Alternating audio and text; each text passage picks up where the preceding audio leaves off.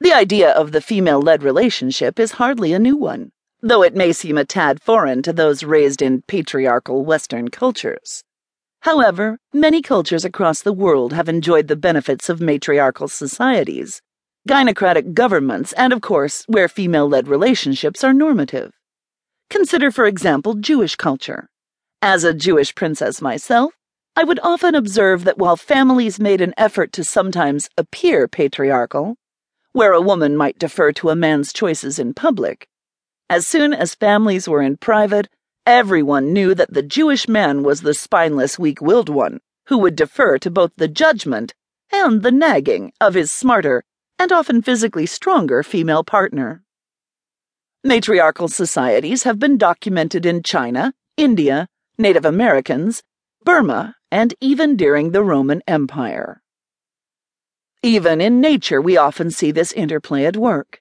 The peacock female is larger and stronger than the male. The male peacock is responsible for courtship, for strutting and preening, and convincing the female that he is a worthy partner. There is nothing inherently right or wrong about how a relationship is structured, but these examples serve to show that female led relationships are normal in non American cultures and even found in the animal kingdom. You are probably reading this book because, as a woman, you seek greater control in your relationship. You probably often find yourself frustrated by your partner's shortcomings. Maybe you have powerful feelings about his behaviors within your relationship, such as his obsessive pornography viewing, compulsive masturbation habits, or perhaps simply his lack of attentiveness to your desires and your needs. Your partner, simply put, needs to be whipped into shape, and you have come to the right place. As a dominatrix who specializes in training men to be more submissive, subservient, and attentive to serving me, I can teach you all my tricks to guiding your boy into being the partner you have always wanted.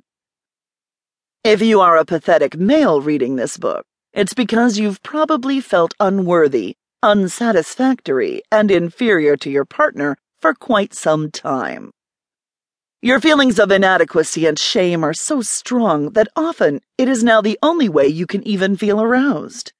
You are curious about having your female partner take charge so that you can both lead happier and more fulfilled lives.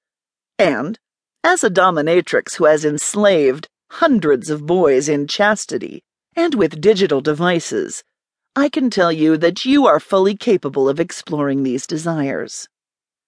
In this volume, I will make the argument for why female led relationships are not only the most sensible approach to structuring your romantic relationship, I will also tell you how it will lead to a more fulfilling romantic life for you and your partner.